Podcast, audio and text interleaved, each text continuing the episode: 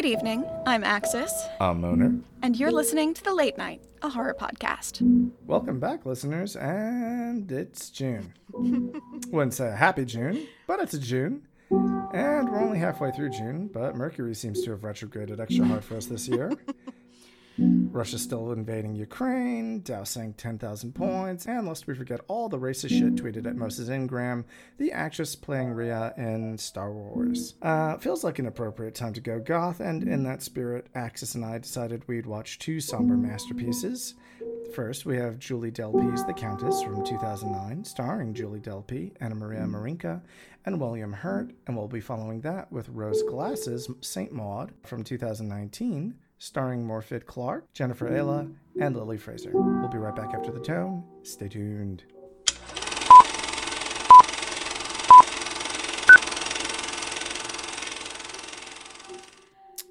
Ah. I mean, so yeah, the Countess. We don't e- we don't even know the budget on this film. No, no, the details. Both of these films don't reveal Mhm. as much as I wish they did about like production stuff, but especially Yeah. the Countess. Like th- this one, basically, they showed up, they dropped it, they disappeared into the night, and Julie Delpy was like, "Good job, team! I did what I wanted to do. We're out."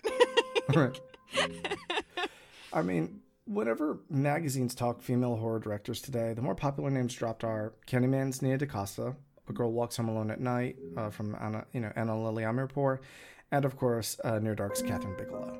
Um, these two were selected, you know, these two little gothic gems. They were written by the same person who's directing them, so there's a very clear, no studio getting in the way delivery of the art or product or whatever you want to call it. And in that sense, both films are very pure. They both comment brilliantly upon what it's like to be mentally ill whilst enduring different degrees of isolation. Um, and who the monster in these sorts of stories isn't exactly cut and dry. Um, the there are certainly villainous acts and immoral players, but they're more in the background or not seen at all. And a lot of my friends have looked at movies like, you know, Falling Down with Michael Douglas back in the 90s, um, you know, uh, uh, Taxi Driver with Robert De Niro back in the 70s, or J- more recently Joker with Joaquin Phoenix. And, you know, we have a similar sort of situation here where the protagonists are more or less victims of society. And, um, you know, the right, right thing, right off the bat, pun intended, is that you'll notice that both of these have strong gothic overtones. The sets, filming location, talent, direction, and music on both of these is extremely bleak, whilst also doing something that I find really important. They're quietly nodding to other horror stories. In this case, you have The Countess, which is technically nodding toward Frankenstein for its association with Darmstadt, which is where the real Castle Frankenstein is, not to mention using actual locations where Germany's Walpurgisnacht is celebrated. And in St. Maud, you have Whitby, which, in case any of you haven't read the novel by Bram Stoker, is where Dracula's ship runs aground after he murders the crew that was transporting him. Basically, you know, he got hungry, used the crew as his in-flight snack, and then, you know, crashed there. Um, i.e., Dracula 2000. Uh, so it's interesting to note here that the actual person uh, who Dracula is based upon, Vlad Tepes, uh, impaled 20,000 Ottoman Turks. He also did it in the name of the Eastern Orthodox Roman Catholic Church. So, you know, both with St. Maud and Dracula, high spirits everywhere. You know?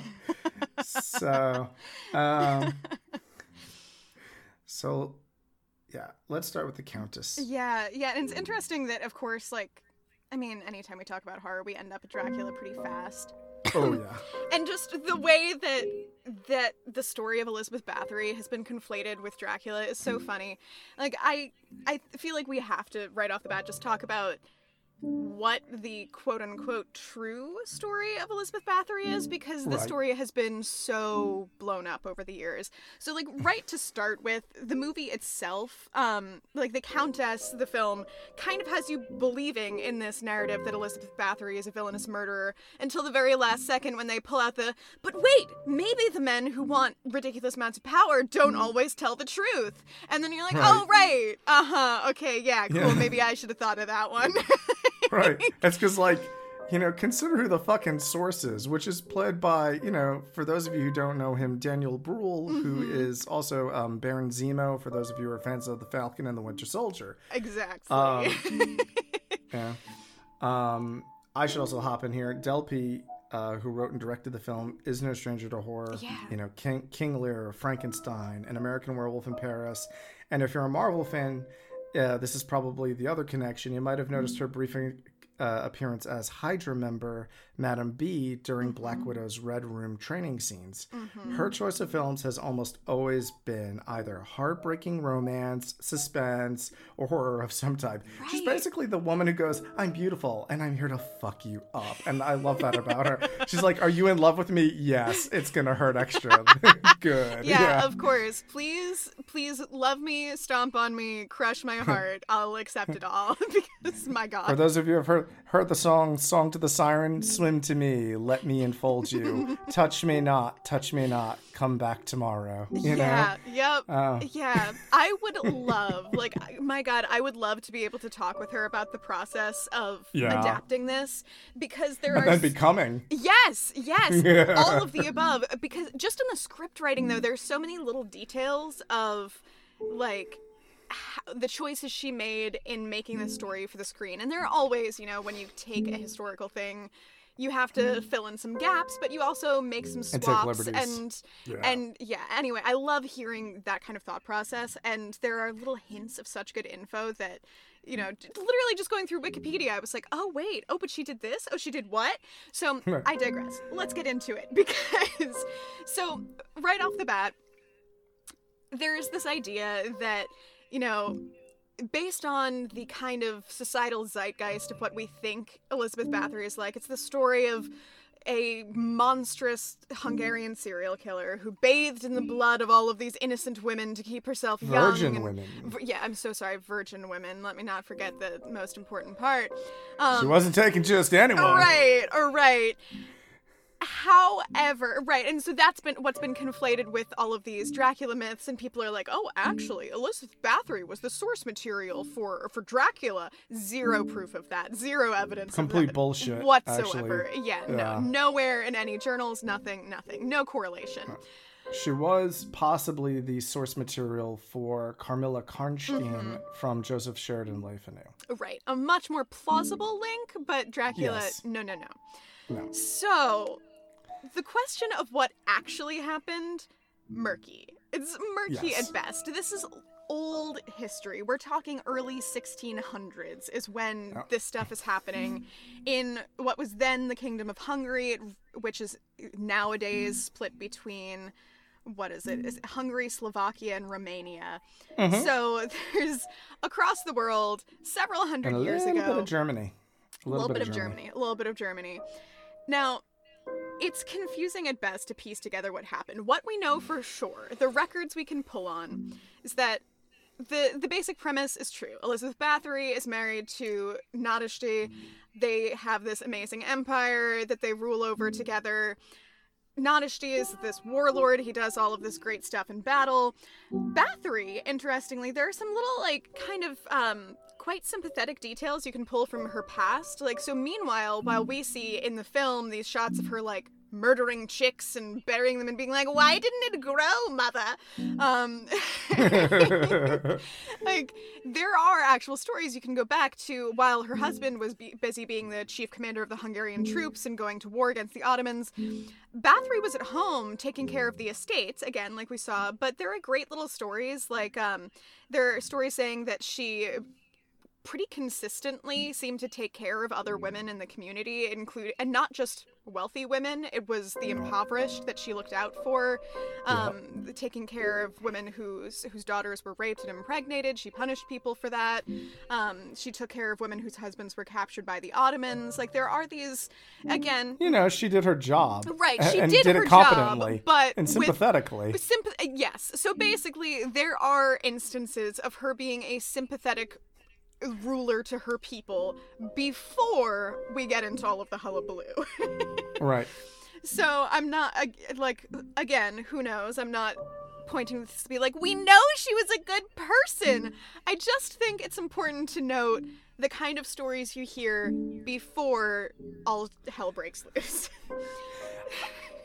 I mean, I think that at this point, it's kind of also too important to, to acknowledge that we've been doing a show now for a couple of years, and almost every time that we've gotten to anything with witchcraft or Mm-hmm. anything, like, you know, Millicent Patrick's a great example of, hey, you know, I don't want a woman being in charge because she makes me look bad because she does her job better than I do. So Uh-huh. let's bury her somewhere and tell a ghost story about her. That actually pr- feels pretty fucking spot on here, too. It's like, oh yeah. Oh yeah. you know, Oh, we're getting there. We're absolutely getting there.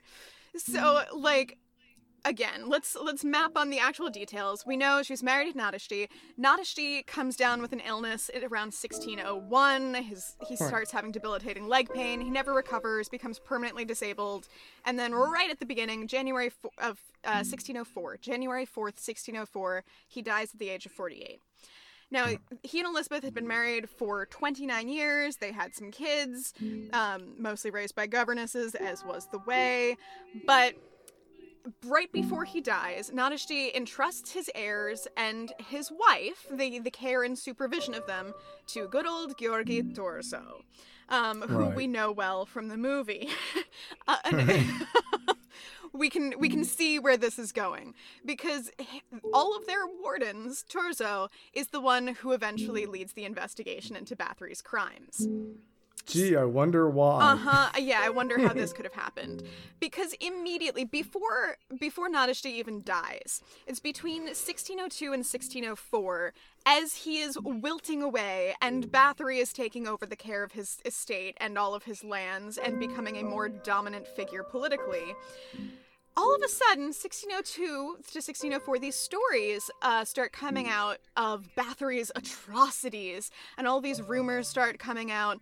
And these link back to, for the most part, the first public accusations come from a Lutheran minister named Istvan Magyari, which, again, going back to script writing process, fascinated by the naming here because Georgi. Georgi Thurzó did he had a couple daughters. He did not have a son. He did not have a son named Istvan who fell in love with Elizabeth Bathory. But so taking the name of the priest who accused sorry, the minister who accused her, Istvan, and mm. transposing that onto her lover, fascinating choice. Talk to me, Julie Delpy. Yes. I want to know. I want to know. but I digress. So, this Istvan, the Lutheran minister Istvan, makes complaints against her publicly to whoever will listen and takes to the court in Vienna.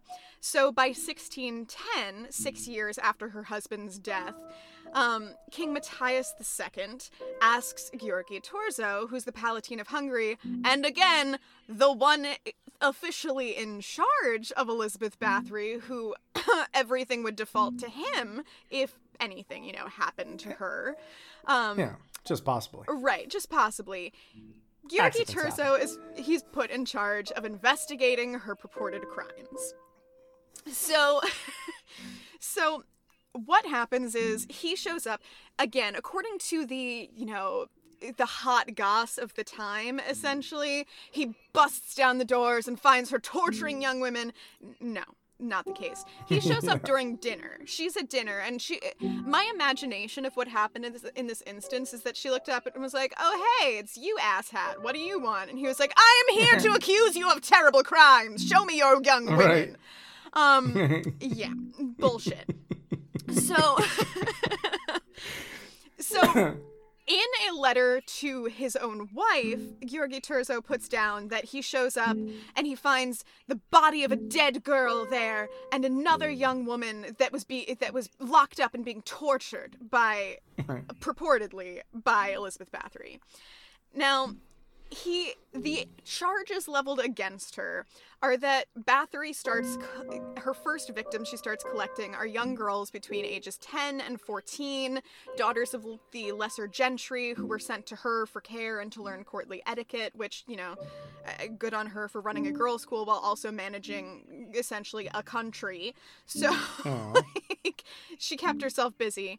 There is no mention of bloodletting. There is nothing about bathing in blood. It's all about torture. The idea, um, the most notable one that's mentioned is the use of needles to torture these young girls. Um, needles, burning, placing in cold water, sure, I guess. Um, but lots of stabbing, stabbing with needles. That's the big thing. Now, the question of where these charges are coming from. We have the gossip Right. from Istvan. Then Georgi shows up, says he sees two girls. We have no evidence of that. There's no corroborating evidence from anyone else. It is just in a letter he wrote to his wife. But he immediately sets out on what I don't crusade. think. Yeah, I was gonna say witch hunt, but you know, crusade Yeah. is perhaps a more politic Yeah, word no. at this point in the story. Yeah, no. Yeah, his crusade, her Uh-huh. witch hunt. Absolutely. Yeah.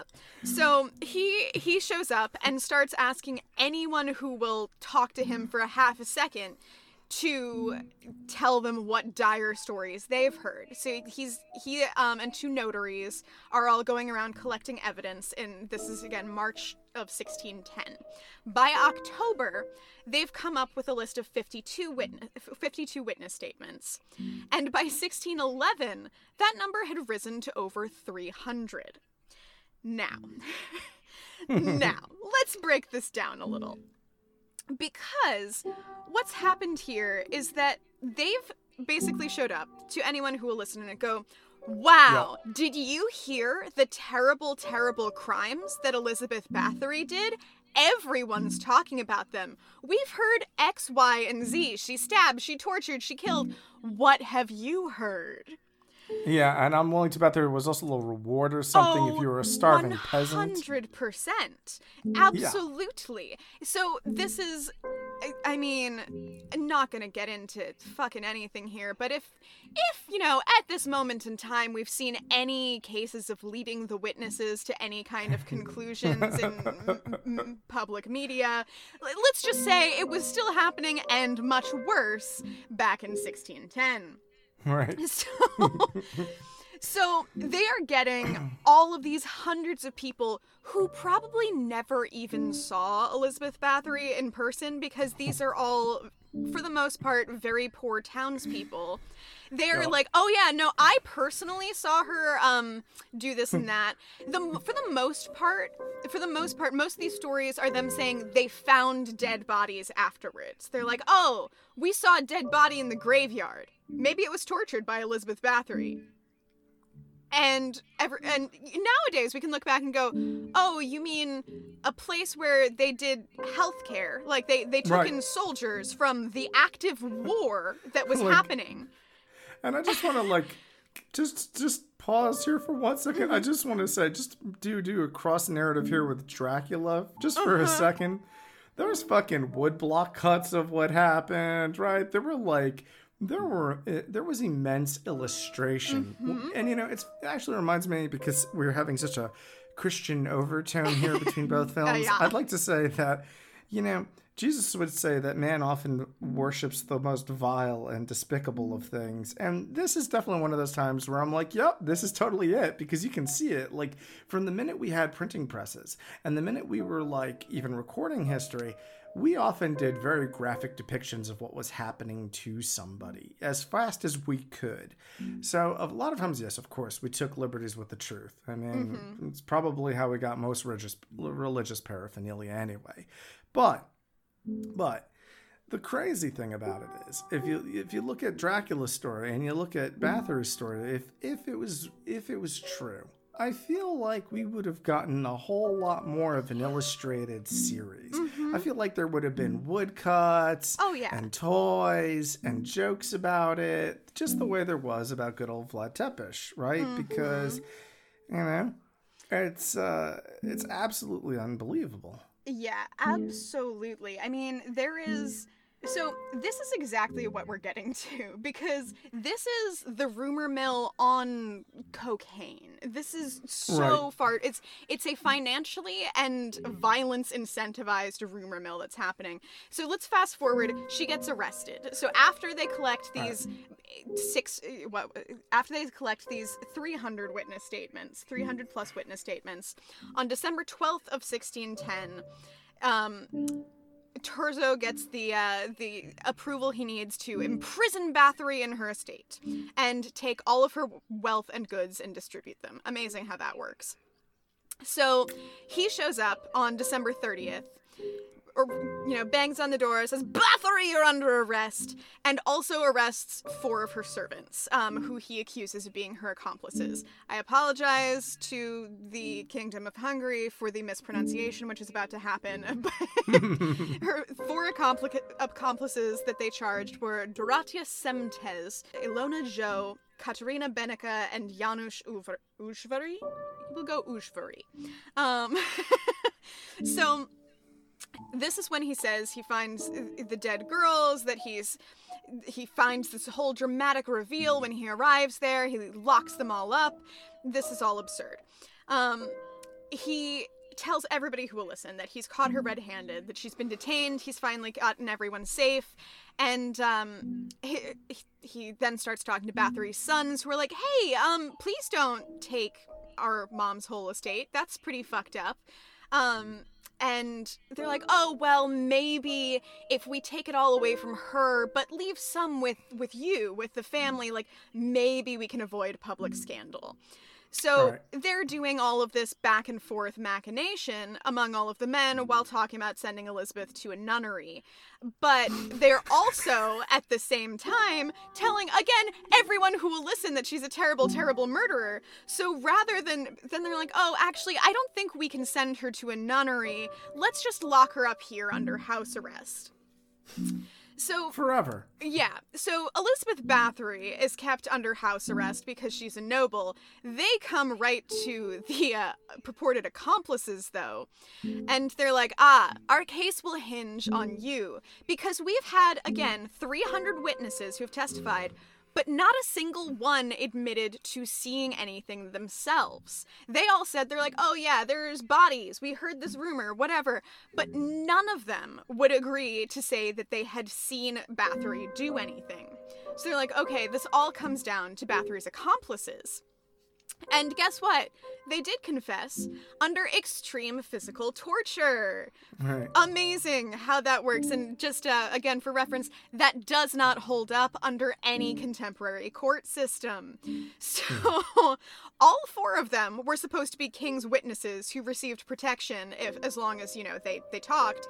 But funnily enough, Ilona and Doratia had their fingers torn out with red hot pliers before they were burned Oh. alive, and they confessed somewhere along that uh, trajectory.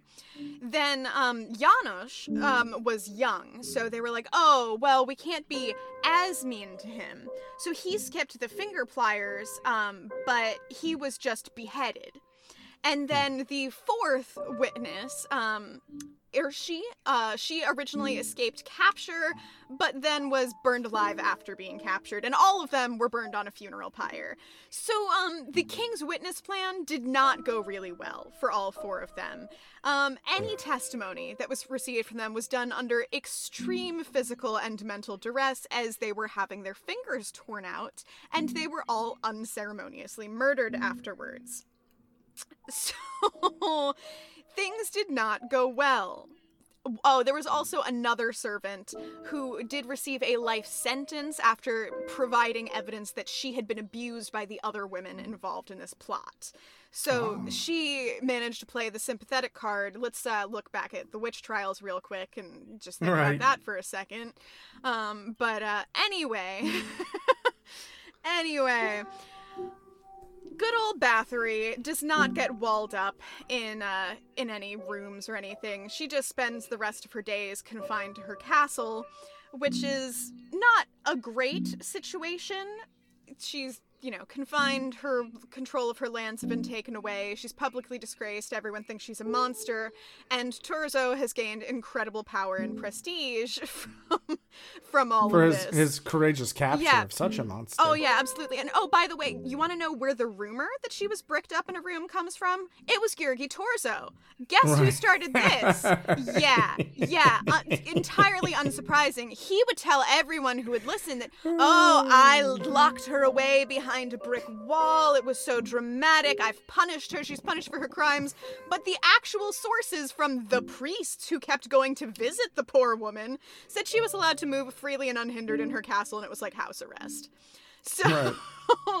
Thurzó lies at every single turn of this story. Like, we have caught him in so many documented lies. From, again, looking back at early 1600s, we can see him lying. And that is to say nothing of all of the other claims that we can't really say one way or, uh, or another.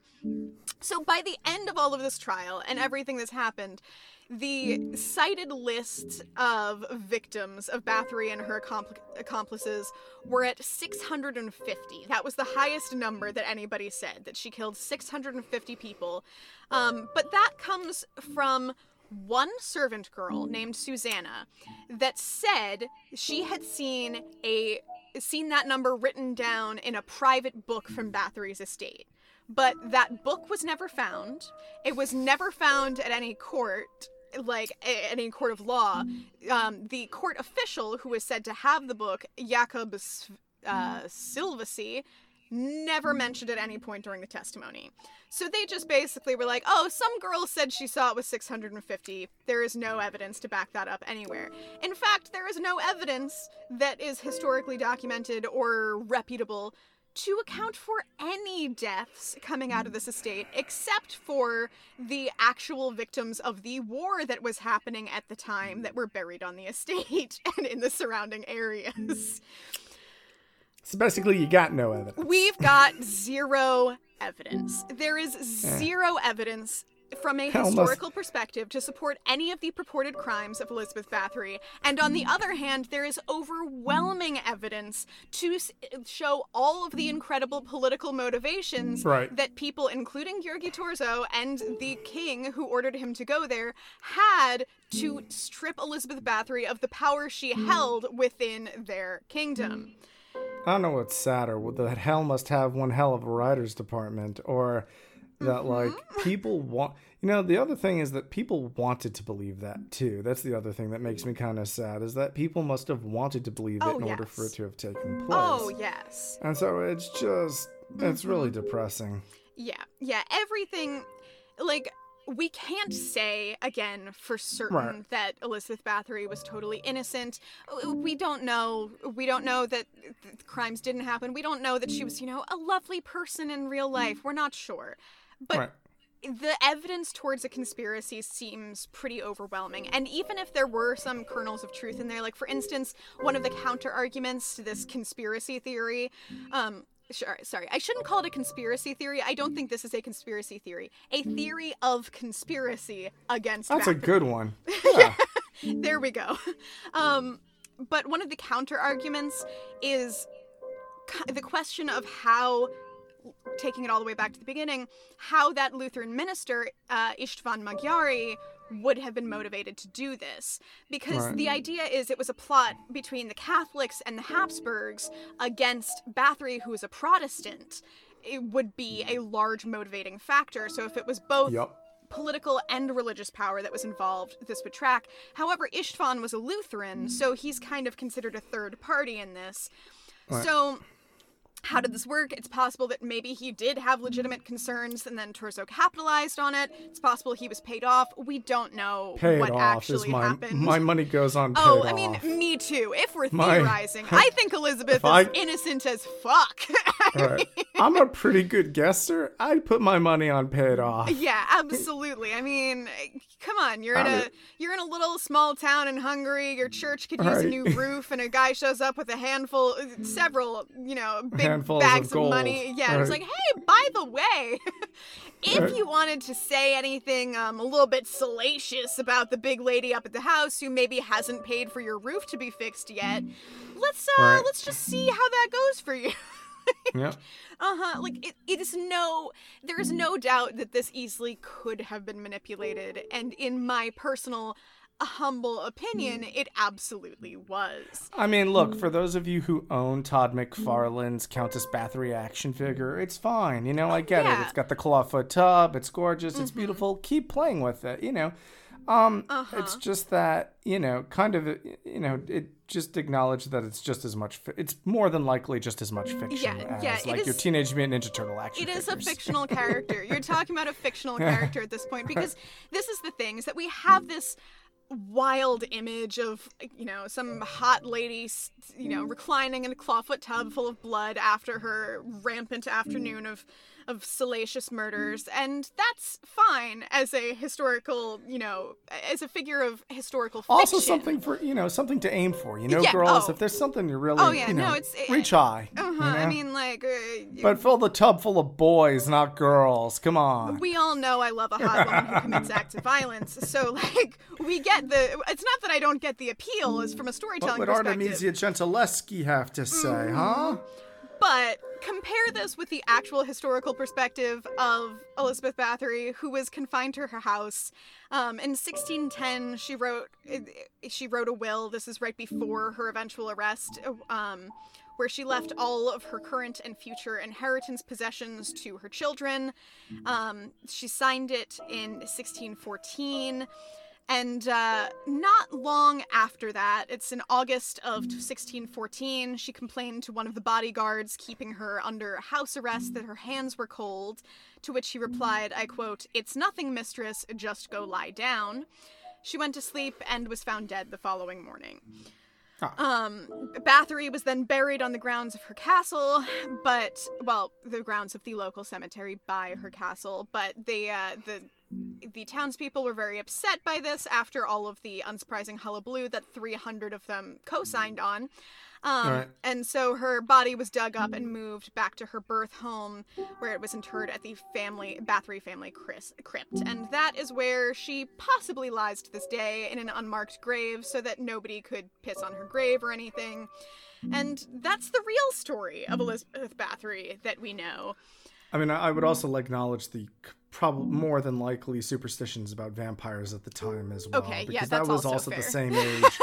That was also the same age that we had Dom Augustine Yes. Calmet Okay, and Voltaire doing their vampire hunt. Multi-purpose. They don't Right. want They probably dug her up for repeated, you know, Mm-hmm. that's also where we get our Dracula rumors from, right? So Yes. it's pro- more than probable. Yeah, yeah. So I think it's I think it's dual motivation where the townspeople didn't want murderers and vampires in their local cemetery, and the remaining Bathory family didn't want anyone pissing on their dead mom. so, Sorry, you know, not to be cynical or anything, but this sounds an awful lot like bullshit, is what I would have said. But yeah, okay. uh huh. Yeah. So this is a a whole big pile of bullshit wrapped up with a little Yeah. bullshit bow to be gifted in a bullshit manner with a bullshit smile. Right. But And just like Jurassic World 3 this year, uh, this month, you know, another gift from June, that is one big pile of shit, you know? Um, it's just one big pile of shit. Yeah, and so it's really interesting. I think I like I- I have a lot of respect for Julie Delpy with how she arranged Yeah. this whole movie in that I think she does a fantastic job of playing into the the zeitgeist around this of creating this sensationalized story of capitalizing on it um, while also creating a nuanced character within that. Like i think she does a lot of service to understanding how this could have happened while also being willing to pull back the curtain and say like come on guys. Like, come on yeah, that's actually what you know. There was one thing that I did notice that there were a lot of critics who didn't get it. They didn't mm-hmm. make the connections between her childhood portrayal and mm-hmm. how she had made, how she had become, how she had come to conflate, you know, beauty and youth, and and you know, sort of slowly lose her mind. And mm-hmm. so the critics didn't really, the critics really bashed Delpy for this, and I thought. I know. Obviously, none of these critics. I, I thought, yeah, I looked at the critics and I was like, well, clearly none of you have degrees in psychology or have ever taken No. a psychology class. or have met anybody- a woman Well, no, I mean, I actually think that it's kind of clear that what she suffered from, at least in in, in that particular film, I would say Mm-hmm. that it's fairly clear that what happened was she was abused to a point where you know her mind was already fractured repeatedly before she was even in her 20s before she was even married really right and so by the time she got to her husband, she already had a very, you know, distant idea of what constituted beauty, what was desirable, and it had already been kind of twisted and perverse. And so by the time that you know we get to where she is, you know, in, in you know in her older age, um, she's she's you know she's so twisted because you know she's been isolated and the critics didn't want to seem to acknowledge the the effect of what isolation could have on the mind. Yeah. And I thought that that was really really crazy and sloppy because well, uh, if you put somebody yeah. in solitary confinement for a few days, mm-hmm. you'll get people to start seeing things. And if you put them in for a few months, like there there are times where, you know, soldiers go out to war and if they have to like dig themselves into a trench or something, go out to war for six weeks and you're alone, you have to check in. Yeah, even I think I think even after World War II, you had to be checked mm-hmm. into an institute for at least a few weeks afterwards, just to make sure that you were okay, just to make sure that you were healthy, so that you could go back and and be reintroduced into society. And so there's this kind of like this I felt like there was this unwillingness to acknowledge Delpy's genius because what she yes. had really built was something where and she did it with I think that was the other thing. She's so beautiful and it's not like a, you know, like yeah, I crush on her, but also it's also acknowledging her skill. Mm-hmm. She knows she's beautiful. She knows how to use her looks. She knew how to keep herself you know, she definitely had perfect control over her face. You could see she knew where the camera was all the time. Oh, yeah. Which is something you don't see with every actor. Not every actor has the ability to know where the fuck the camera is when it's pointed at them. And she was perfectly manipulating her face, you know, having just the right mm-hmm. reactions at just the right time and with subtleties. Oh, yeah. She was She's showing masterful. you the transformation. Yeah, it was, and that was something where I'd seen that in a few of her characters when I was younger. Like I'd seen her in lots of other things. I'd seen her in crime films. I mean, she always did something very intense. Mm-hmm. So even in like even in Marvel, like mm-hmm. even when she was like in there for like maybe 50 seconds in her Marvel career. Her her Marvel career is maybe 50 seconds long.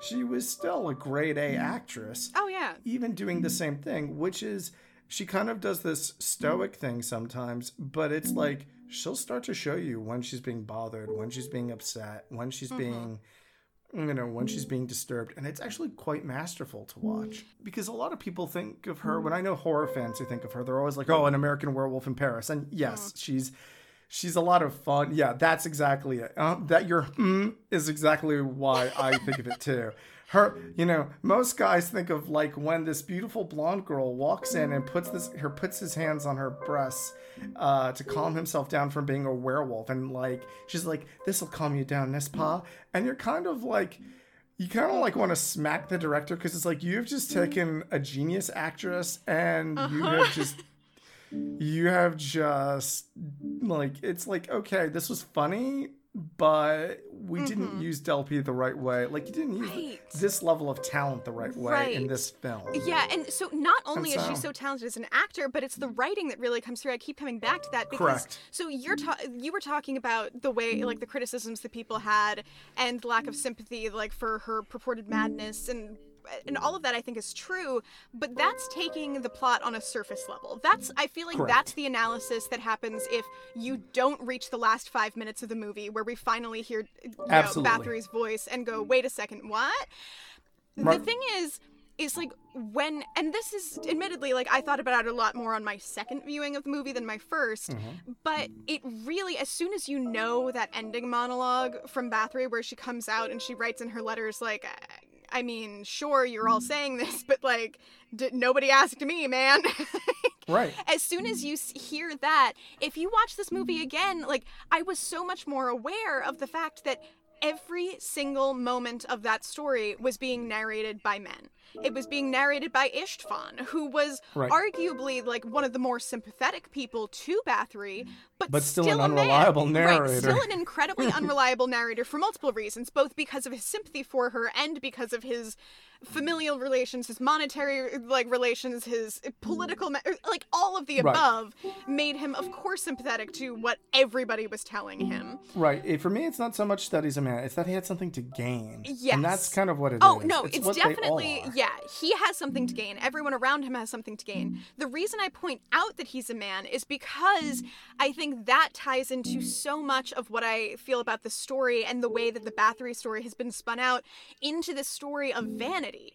Because yes. this is something that, like, look, I'm mm. not going to say that you know women don't it. get plastic surgery or whatever like Yeah. I, trust me i like i am doing my very best to stave off wrinkles but the focus on female beauty is entirely based on her desirability to a man in this movie it's Right. such a male perspective motivation i have never seen any woman who would And do that's- any of this or write this story And that's what I love about it. What I love about it is that this is a story only a man could have. The Mm-hmm. Yes! narrative of, of her frame is a narrative only a fucking guy could have come up with. Yes, So if you're not going to say it, 100%. I totally I say know, it. no, yeah. it 100% is. And then Delpy taking that and turning it into this story is so fucking good. It's because genius. she knows that. She's writing the story and she's like, hey, you asshats, did any of you raise an eyebrow to listening to this dude spew bullshit for the last hour and a half? Let me smack you in the face with it in the last five minutes because you're all fools.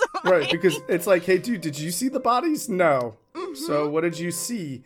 Oh, I saw her look tired at the dinner table, and she said that there were some flies, but she was really happy to see me. Uh huh. Oh, Yeah. and- okay. Yeah, we also fucked afterwards, but I still decided that wasn't good enough. Right. And and so you're just like you're looking at it, and you're going like, oh, he's really an asshole, Uh-huh. right? Uh huh. Yeah. And then And he the thing is, he could have spoken at it any time. Right, right. And you just look at him, and you're like, wow, you are truly an asshole. Yeah. Yeah. Um yeah. It's it's that empty door scene says it all, right? Yeah. Yes. And you're just sitting there looking at it and you're going I remember you know the I didn't catch it so like the first I think I caught it I didn't catch it years before. Like the 1st mm-hmm. time I saw it years before I did not catch it at all. On the second rewatch maybe I caught it. I think it was the third time that I watched it when I was watching it mm-hmm. with you. I think when it was when we were watching it on the watch through. I think it's when I caught it mm-hmm. because I, I was like, wait a second, the the empty door. So yeah, props to you for catching it faster than me. Well, yeah. I also sat there and I was kind of mm-hmm. like, yeah, why don't we see down? Like, yeah, if you're her lover and you love her so much, wouldn't you push back that guy and go down the steps and want to see it for yourself? No, hmm. it's bullshit. It's bullshit, bullshit, bullshit. And like I also again from the writing perspective introducing the character of Istvan I think is such an interesting move because I think it allows you to believe Istvan because he believes himself. I think there's this idea that Istvan and the way he presents his own character like he believes he's doing his best to be impartial and he's doing his best to be sympathetic but there's so much evidence that sways him and it like endears the listener the, the viewer to his perspective of trying of being like oh well he's torn up about this so he's probably like doing his best but he is ultimately very representative of what the public perspective thinks like because we see him want to believe her but ultimately be swayed by the the broader voices around him without ever seeing him get any evidence to support these claims. So I mean, he is we- like an example. I feel like he stands in for the public perspective of somebody who's Right. heard it being told to him enough times with no real vis- visual evidence. And he's like oh well i guess i can't deny it anymore she must be guilty after all I mean, never mind this other guy who seemed to be grooming her the whole Mm-hmm. way, right? And you're just sitting there going, yeah, so you're a lying sack of shit and a killer, but I should take your word over hers. Okay, cool. There's land in it for me. yeah Yeah. Yeah, I also just like as an aside, I truly wonder what the real Bathory's relationship with her husband was like because Me too. in this movie he's you know portrayed as a as a total like arranged marriage to a Mm-hmm. ferocious warlord like all political not a lot of love there and it's totally possible that's true because we know it was you know an, a, a, a That was royal arranged time. marriage like it's not like it was a they you know had some soppy love story or anything but i do really wonder given how much of his power he shared mm. with her, like what their personal relationship was like, I mm. crave that knowledge. I wish I was a fly on the mm. wall, or at least, you know, I had actually more think- journals. From what I had read, I actually got the feeling that he was a little bit more open minded and progressive Yeah. for that time Yeah. than, yeah. And that was kind of, you know, the, the thing that the kind of the thing that sticks out to me as the horror of the whole story, meaning the historical Mm-hmm. story, is that it's, it sticks out at me being that that was their idea of progressive thinking was to house arrest this woman and take away her fucking land. Uh-huh. Whereas to you know, ultimately not lift a finger towards the purported villain of the story, but Right. reap all the benefits of stealing her goods. Yeah. right. I mean, there's a warm spot in hell for that fucker for Mm-hmm. Oh, yeah. sure. Like that's, I mean, like we're hoping so anyway. Yeah. there's a hell. Mhm. Yeah, and then you know, let's go back to the vanity of it all too, because oh, oh baby, you know, you know, I love me a rabbit hole, and uh, I had to question. I had to question because, like, while doing all of this research and like being like, well, yeah, of course she didn't actually bathe in blood, like that's all fanciful. I did have to wonder though. Is blood actually any good for your skin? Because people, you know, threw this case together like, oh yeah, absolutely she was bathing in blood. She painted herself in blood. The best skincare treatment. She loved blood. But as the resident skincare bitch on this podcast, I felt like it was my duty to ask the real questions and do some research on whether a good blood smear across your schnoz will do you any good. and so basically, is there any chance that the alleged Bathory method would have had any effect? The answer is nuanced, but Hmm. basically, yes, with very specific applications. Right. So, right up top, major caveat that simply painting non sterile blood on yourself or going full bloodbath if you have that much blood on hand is neither safe, effective, nor medically recommended. So, do not go buying surplus in animal blood. from your butcher or murdering anyone in the name of beauty. Don't do it. Let's talk about much more specific kinds of, of methods here. So, there within the dermatological and esthetician hmm. world, there are two major blood facial applications at the moment. The first hmm. is what is known as the vampire facial, appropriately, hmm. Or platelet rich plasma microneedling. So, this one is a dermatologist supervised process where they draw your blood, extract the platelet rich plasma, or PRP, which contains your own natural growth factors. Oh God, I've had this done Uh, me. Yeah. Yep. Then they microneedle the plasma into your skin. Basically, lots of teeny tiny needle needles stab you to create micro injuries to your skin. And microneedling on its own is known to increase collagen production as your skin works to heal those minuscule injuries, which ultimately leaves your skin rejuvenated, fresher, plumper. And um and then putting the PRP in there is, you know, helps to increase all of those effects. Vampire facials got trendy back when Kim Kardashian was posting bloody selfies on Instagram in 2013, and it's gained another more recent boost last year when South Korean skincare aficionados started flocking to the treatment as an alternative to dermal fillers. And it's it's really trendy in this kind of movement of beauty to be like, oh, well, don't inject like fillers into your face. Let's do the more natural option of using your own bodily fluids to do it. So it's it as somebody who spends a lot of time reading about skincare, it makes sense why this is having a moment. Um, but this technique is regarded as effective if pricey. Um, and for the interested, PRP is also a pretty powerful option for combating hair loss, ex- including cases of alopecia. So it's used as a really effective, one of the very few very effective alopecia treatments. So it has lots of potential. However, very expensive. Also, very much not what Elizabeth Bathory was doing. Right. So now, for those who prefer the DIY price of free 99, mm-hmm. there also happens to be. Oh, oh, yeah, and if you also happen to experience all of the horrors of the menstrual cycle, there is also the option of the period mm-hmm. blood facial, which is the other trending topic when it comes to the world of blood based skincare. Mm-hmm. So, there is a rather large contingent of people who believe in the benefits of using their monthly uterine carnage as a face mask. The biggest selling point of menstrual blood for this for these purported benefits is the fact that it contains stem cells, and this is true. Yeah, menstrual blood does contain stem cells, and menstrual blood derived stem cells are a super rich area for research because they're an entirely hmm. non invasive source of pluripotent cells. And these are the cells which can be differentiated hmm. into a wide variety of cell types across the body. And this is as opposed to more invasive harvesting methods to get these same cells, which need to come from bone marrow or embryonic material. So it's, I mean, it's pretty freaking cool that your body just stems loose, sheds loose stem cells once a month. If you know, if you're one of the unfortunate, as I am. Stem cells do have proven anti aging skin benefits in skincare product trials, but they're also definitely not testing coochie blood, so your mileage may vary. so, whether or not you're getting actual stem cell benefits from using the uh, menstrual blood, which again is not what has been tested, we don't know how these specific stem, stem cells interact with the skin.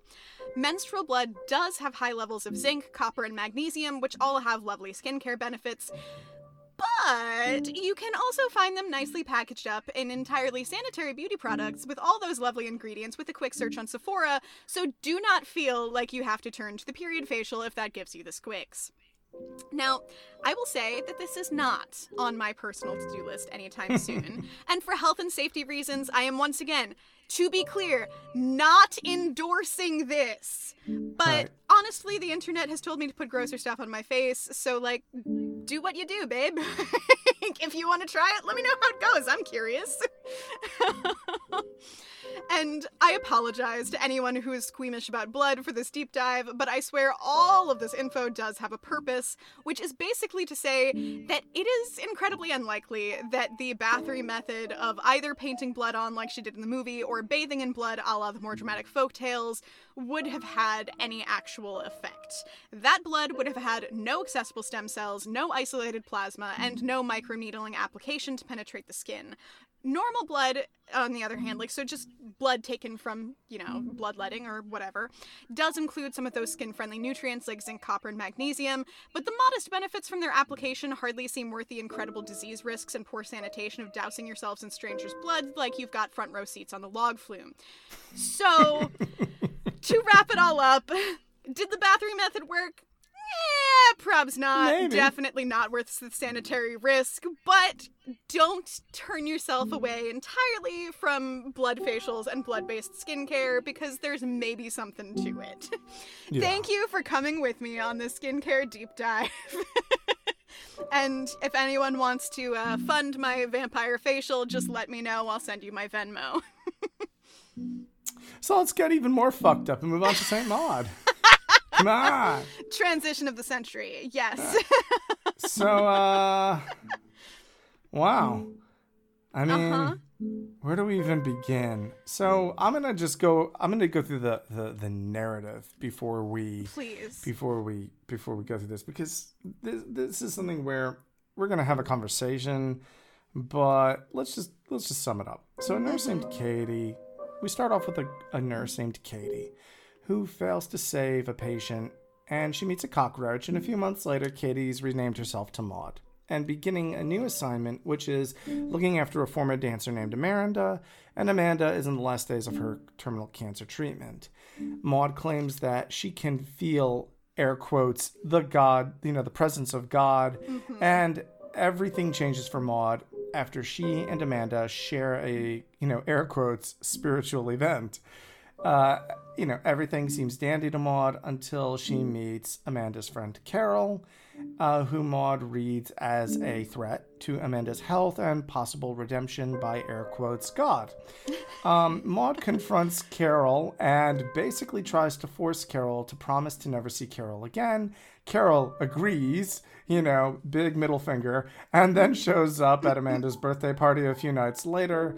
Um, uh, Carol accuses Maud of being racist. Amanda also condescends upon Maud, and Maud slaps Amanda, which promptly um, ends Maud's employment. Uh, then Maud is sent home by her nursing agency, and uh, Maud tries to go back to being Katie, uh, but that doesn't work.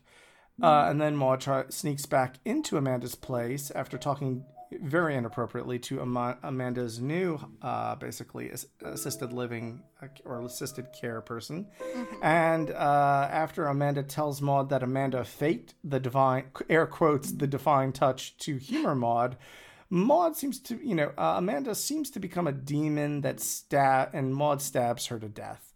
Then Maud gets dressed up in a tunic, goes down to the beach, douses herself in acetone and proceeds to self- set herself on fire. There's there's basically two endings happening at once. The idea is that she's becoming an angel from her perspective, and in front of everybody else, she's screaming at the top of her lungs, burning in fire. Yeah, Um, cheerful, cheerful finale. I mean, what says goth more than public self-immolation with a Whitby backdrop? I have no fucking clue, and I'm not sure I want to know. But thank you, Rose Glass. Thank you for that nightmarish image. Uh, I can say that when Danny Boyle endorses you, you're fucking doing something right. Uh, yeah, it was. It, it's quite the fucking ride. Um, yeah. Again, going back to this, like this is this this movie is something where this is also uh, even more of an unreliable narrator Oh, than God, the yeah. first one. Like like Delpy's unreliable narrator is sneaky. Delpy's unreliable narrator is with you the whole way, and you're just freaked the fuck out. Mm-hmm. And it's like, have you heard of the healing power of prayer? And you're like, praying to whom exactly, right? Yeah, yeah. The glass narrator is Yeah. Mm-hmm. my god. it worms your way inside your head, and you leave going, ah, fuck. Yeah. oh It's like no. y'all need Jesus. It's like, mm. yeah. So it was. Uh, it felt a little bit more like uh, what I would call a, a not a Jesus, a Jesus Beelzebub, a Beelzebub. You know, um, this is a. Uh, this was a possession. E- This was either a possession or a mental illness. I lean toward mental illness, but you know there were the signs Yeah. of possession as well um the the welsh uh you know the welsh speaking and everything else um was interesting i kind of got the feeling that both of these films shared one thing uh, that I'd like to bring up now, which is supernatural undertones, not Yeah. overtones, Yeah. undertones, right? The bloody countess undertone, the idea of the supernatural undertone, her, you know, you know, um, the Elizabeth Bathory's you know, perception of the blood being rejuvenating, undertone. The concept that, you know, every time uh, Maud has a godgasm, uh, you know, she's she's basically she's basically demoning out undertone. There's a lot of undertones there. Right. You know, Right. you know, Yeah, I think it's it's brilliant because it plays on, you know, our inherent fears of like the supernatural and also our Right. willingness to blame the supernatural for stuff which is arguably much more horrifying because it can happen without any mm. supernatural influence and just because people are fucked. like, mm. but using Whitby Abbey as the backdrop was mm-hmm. fucking masterful.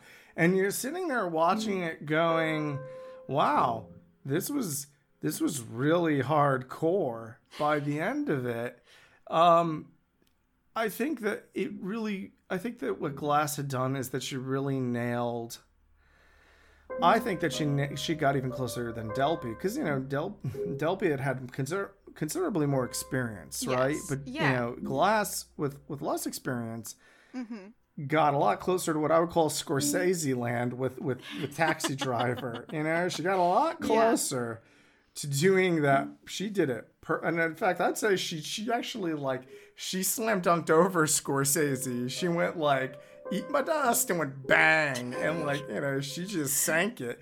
And so she, yeah, she just did this amazing job where you're just watching her, you know, layer everything in. And I think that, um, the unreliable, the unreliable narrator there was so pristine. And I actually believe that in both cases, it really was with both of these films, they were as perfect as they were because there was really no big budget. I felt like there was mm-hmm. no big budget. There was no real studio interference. I felt like it was something where it was just enough cash and and there was kind of a fuck off and let me do, you know, less is more, kind of a mm-hmm. let me do my thing. And and they both, like both nailed Yes. Delpy and Glass just nailed I agree. things. I think it's also there's also there's such clear direction both in script and direction direction from the the women helming the two ships. Also, I think there's equally strong direction from the main actresses who again in Delpy's case Delpy's doing it all, but Morfydd Clark um Right. freaking incredible. The the way like both of these movies ostensibly have, you know, a, a decent cast list, but when you actually look at it, there is a, the, a tiny handful of people who actually get any major screen time. Right. And so much of it is focused around these titular characters that they have so much on their shoulders in terms of direct you know directing the course of how the film goes. And both of them both Delpy and Morfydd Clark keep this so so so tight and precise and just masterfully done. Like mm. Morfydd is Mm. Morfydd's version of Maud is so mm. tightly wound. She feels like it's like a it's like a string on an instrument that's held so tight that you feel like it could snap at any time, but it's playing mm. just the most beautiful notes. Like it's Right. so lovely.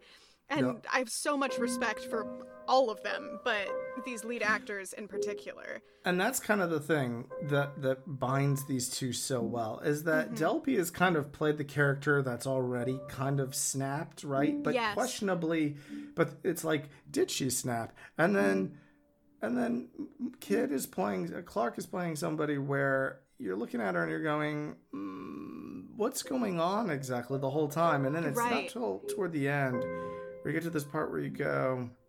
Wait, what's going on exactly?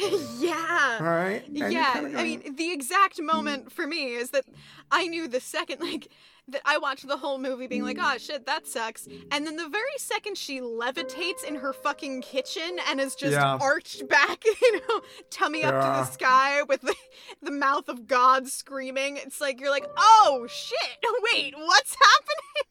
That's like the hmm. moment that something snaps and you're like, oh, oh, I am watching a very different movie than I thought I was watching. the the questions I was left with afterwards, and it's funny because I'm friends with quite a few Welsh people, and I didn't mm-hmm. think to reach out, and I feel ashamed of that. If I if we whenever we do the hmm. next episode, I'll have followed up. But the things I didn't ask were like, what other possible god could she have been praying to, mm-hmm. right? Because I got the feeling that this was some sort of Welsh pagan god. Hmm.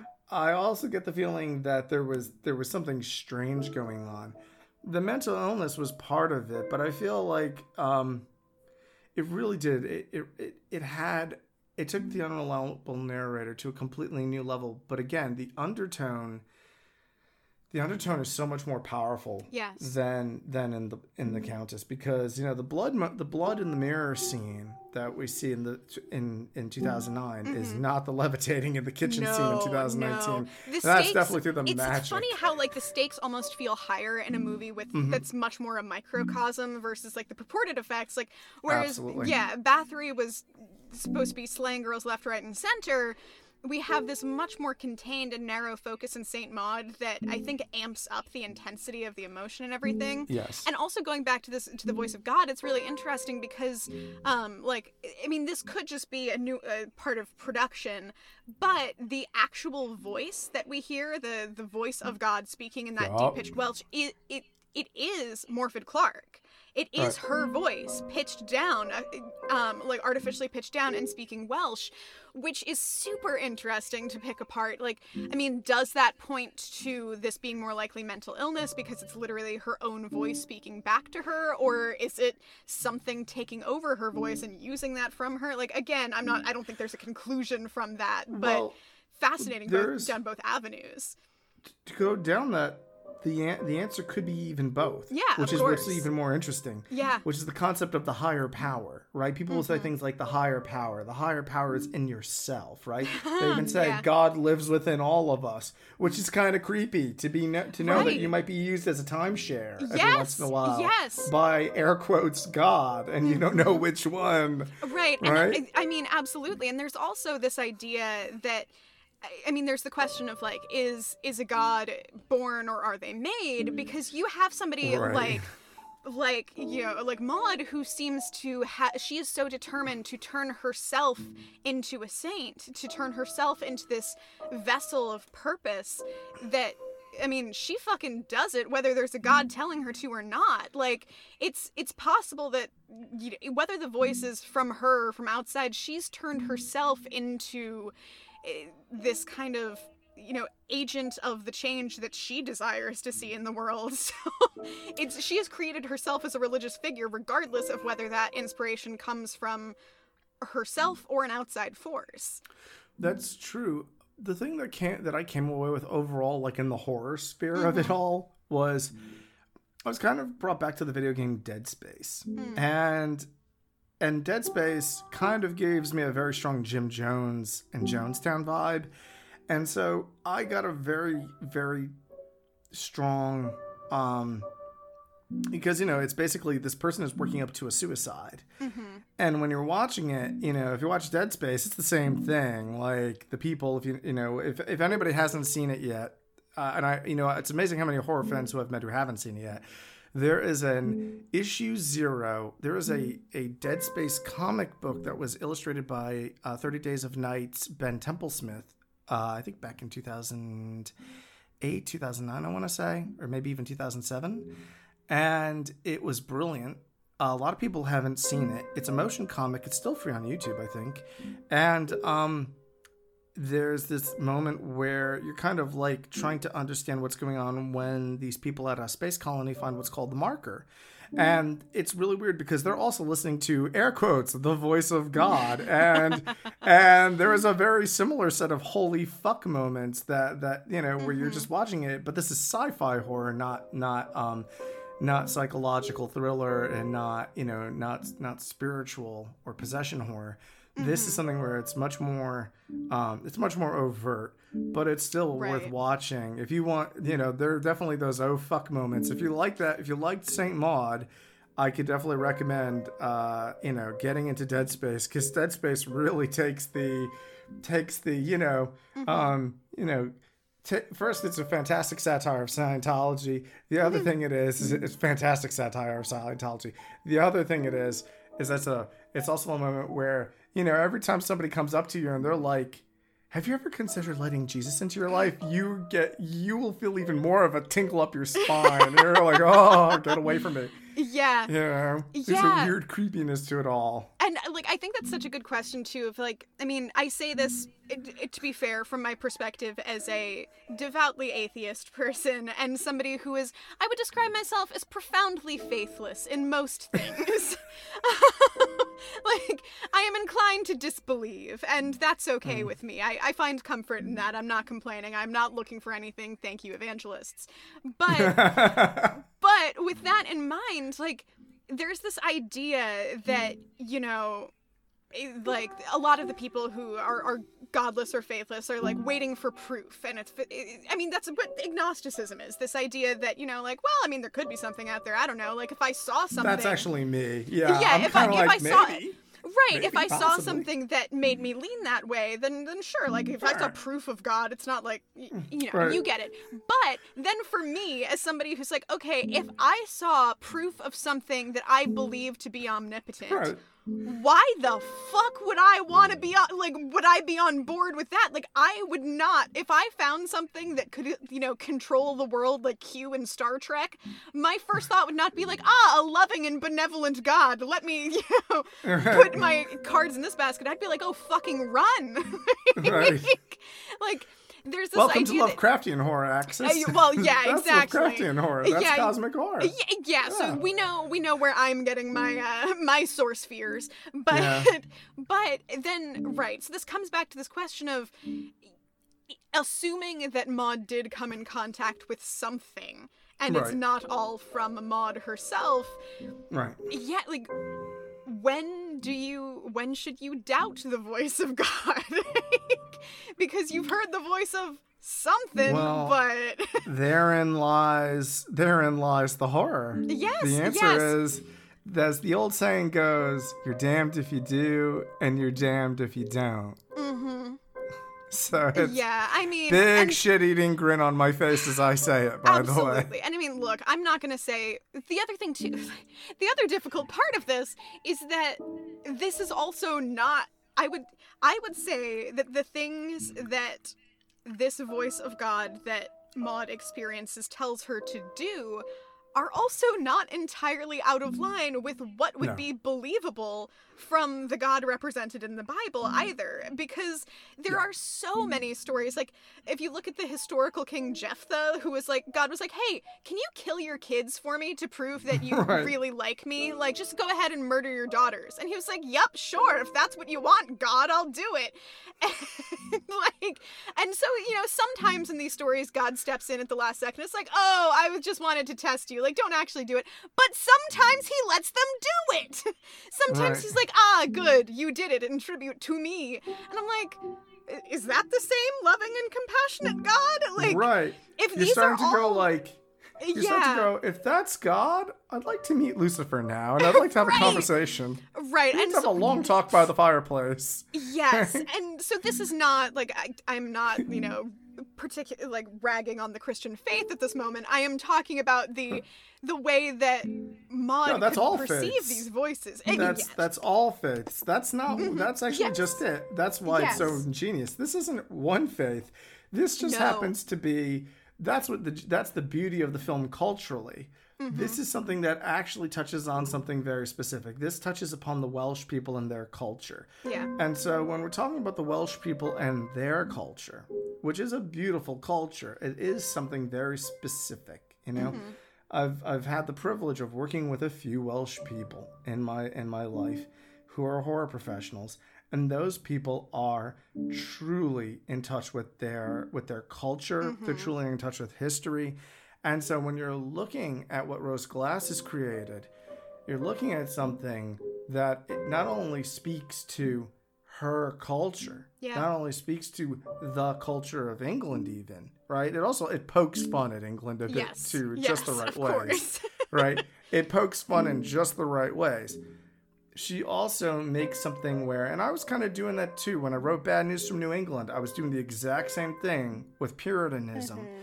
It's the same idea, which is it's the danger of indoctrination, right? Yes. And and Glass smashes that one handed, and she does it brilliantly. Yeah, and you also, I mean, you have this very specific microcosm too of of an area that has a rich history of paganism and all of these Mm-hmm. sorts of old gods, old gods, and tied to the land and tied to the earth, conflated with this kind of So basically, you have Lovecraftian right, horror right. It's Christianity in a non-Lovecraftian yes, way, yes, which is genius. hmm Yeah, Christianity painted on top, these motifs used, but you're still referencing these very old gods beneath all of that, like Right. this veneer on top, which again I think could totally play into the idea of, you know, the which god are you talking to? Because there are a lot of them here. Right. I would like to say before I forget, Mm-hmm. there is one thing here. If you liked these films, there's not a heck of a lot where I can join things together. I can say that these films work really, really well side by side. yeah. On their own, the one one movie that I would put next to this is the is the 2002 Dark Prince, uh, starring Buffy the Vampire Slayer's Rudolph Martin. Uh, basically, also playing Dracula, playing Dracula for a second time. Rudolph Martin had played Dracula once before as uh, uh, in uh, on the screen in Buffy, and several times in the comic books. You know, his likeness has been used for the character of Dracula in the uh, continuing comic book seasons. Um, Dark Prince is something that I would put next to the Countess. Um, there's there's a few others. Um, you know, Dracula Untold, I think, is something more fun if you're looking to balance out the action.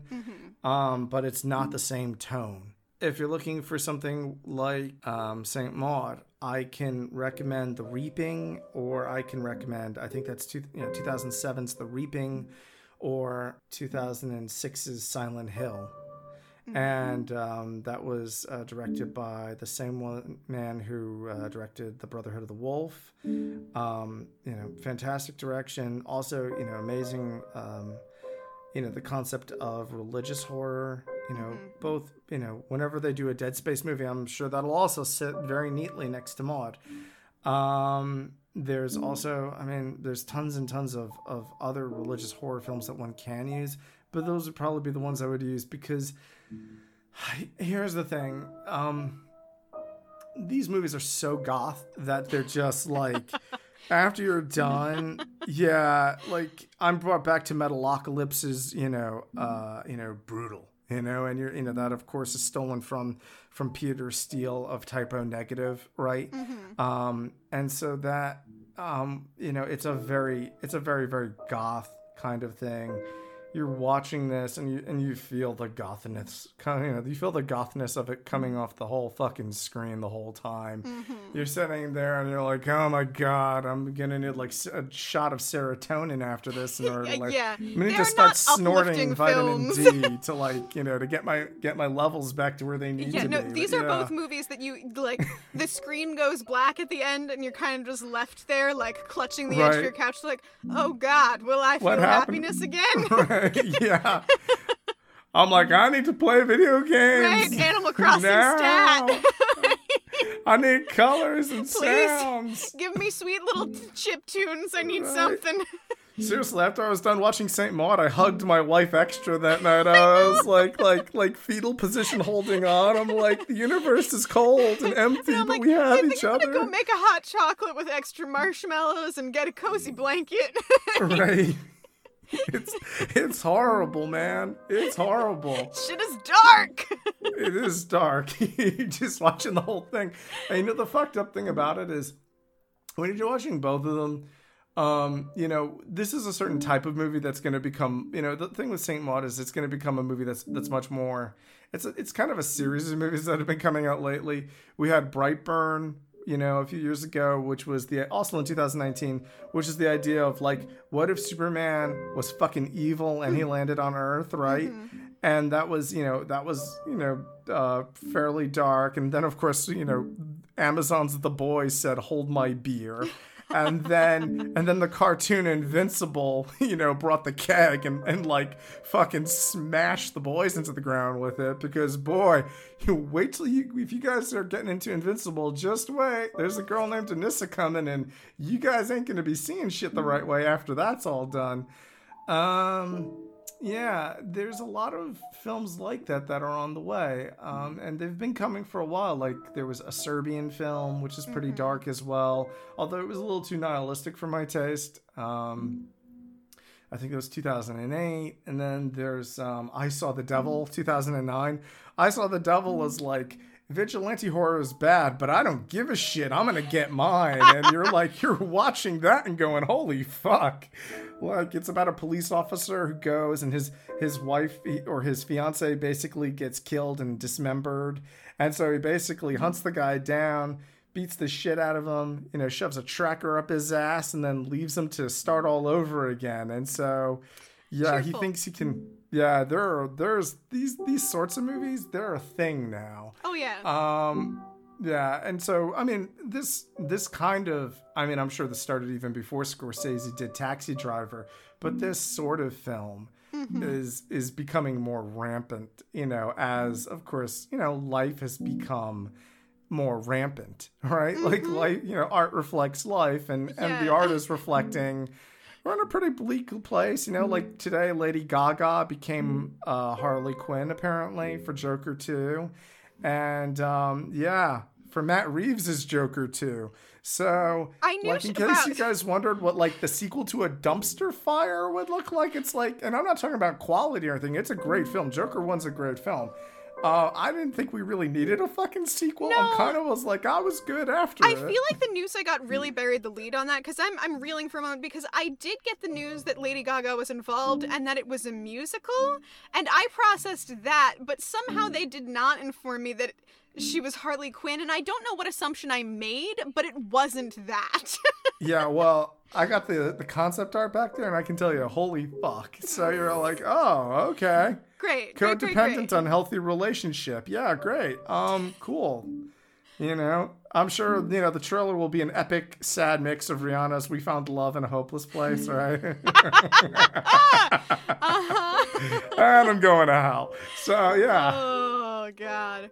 Yeah, you know, okay, I will say as a final uh, final note on Saint Maud, with with all of this lovely talk of uh, how freaking depressing things are and, and dark and nihilistic, it was very funny to me that I was like, oh, I because again, if you if you listen to the to the watch along for Saint Maud, um, I was arguably horny for the house that they recorded in because my Yeah. god, it had the most beautiful Art Deco wallpaper, the architecture incredible, everything beautiful. I was like, wow, I wonder if I could find you know more internal shots of that, like to to do more research on the house.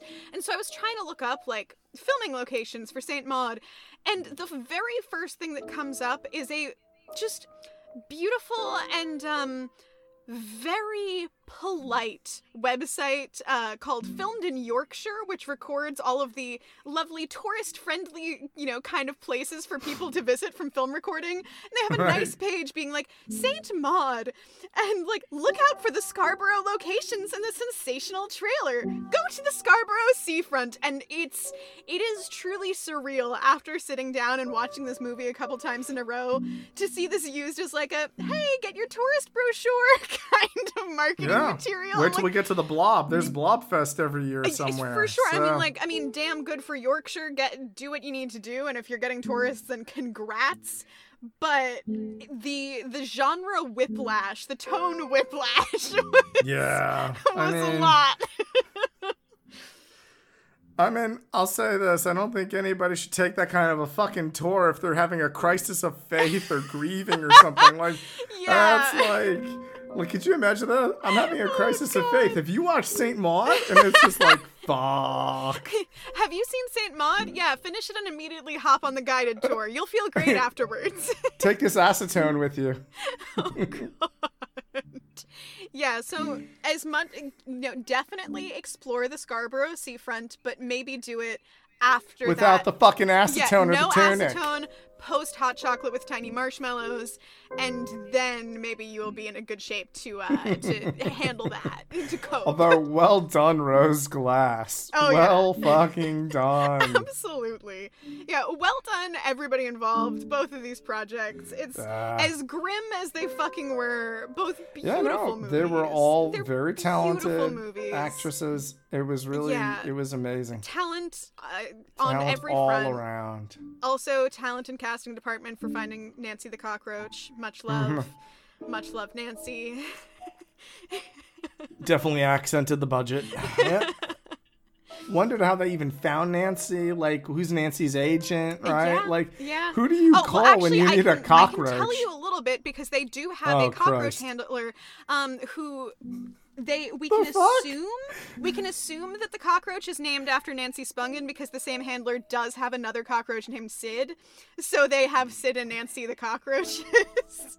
Burying face and hands now. oh, I'm delighted. I love oh this. God. Where the real fucking horror is. Okay. Look, it's a Sid and Nancy. Jesus Christ. Okay. You know, no. I, as somebody who once uh, was at least partially responsible for taking care of a, a tank of, of very friendly cockroaches, uh, I have had many strange jobs in my time, but that was an unusual one. But you know, they, they can be endearing little creatures, and I hope that Sid and Nancy are doing well. I refuse to look up the lifespan of cockroach because I don't want to know if they're dead. Um, but assuming they're alive, I hope they're well and have thriving careers. I'm horrified. Okay, so we hope you've all enjoyed this. It's uh, stay tuned with Amanda and the horror news, and uh, you know, until next time, guys. Yeah. Bye. Bye. Don't forget your hot chocolate with tiny marshmallows. Cosmic Horror Monthly, a horror and weird fiction magazine, will have an open submission window between July 1st and July 14th, 2022. Accepted stories will appear in their January to June 2023 issues. No subject is off limits at Cosmic Horror Monthly, but they are seeking cosmic horror, Lovecraftian, and weird stories that are originals or reprints. Not sure if your work qualifies? Submit it anyways, and they'll decide. Word count is between 1,000 and 6,000 words, but the preferred range is 3,000 to 5,000 words. For more information on submission guidelines, visit https colon forward slash forward slash cosmichorror.net forward slash submissions. Cemetery Gates Publishing has an open submission window between June 1st to August 15th, 2022, where they'll accept 500 to 1500 word flash horror for their second installment of their Campfire Macabre series. Within this series, there are four to five themes to write for. Full submission guidelines, including the theme's details, can be found at https colon forward slash forward slash cemeterygatesmedia.com forward slash submissions. Black Ink Fiction is seeking submissions for their We Were Warriors stories. The theme for this submission period is the Valkyries. Give them stories of the choosers of the fallen, your story of the maidens of war and agents of Odin. Word limit is either a 100 word drabble or a 1,000 to 8,000 word short story. Deadline to submit is July 31st, 2022. For more information, visit https colon forward slash forward slash www.blackinkfiction.com forward slash we dash were dash warriors. Black Beacon Books is open for submissions for their Tales from the Ruins, a post apocalyptic anthology. They are looking for stories that are tales of survival in a post apocalyptic world. Works may feature sci fi elements, but the heart of the work must be a human struggle. Preferred word count is 5,000 to 10,000 words, and the deadline to submit is July 31st, 2022. Submission guidelines can be found at https colon forward slash forward slash blackbeaconbooks.blogspot.com forward slash pl submissions Crystal Lake Publishing has announced that Unspeakable Horror 3 is coming. The submission window will open August 1st, 2022. This anthology will explore the terror growing among the LGBTQIA community as they continue to make great strides forward. Keep an eye on Crystal Lake Publishing's website and social media for the official open call announcement on August 1st. Inked Publishing has announced a submission call for their Hidden Villains Arise anthology. They are looking for bold and imaginative fantasy, horror, and sci fi stories that entertain with the bizarre or delve into the shadows. The submission window is open until August 31st, 2022, and the word count limit is 7,000 words. Submission guidelines can be found at https colon forward slash forward slash inkdpub.com forward slash submissions. Spooky House Press is open for submissions in regards to anything an author may wish to submit for consideration. However, they are only looking for previously unpublished work, and this includes anything that has been self published. For full submission guidelines, visit https colon forward slash forward slash www www.spookyhousepress.com forward slash submissions. The Late Night, a horror podcast, is brought to you by Moner T. Lawrence. Find us at monaria.com and The Late Night Pod on Facebook, Instagram, and Twitter.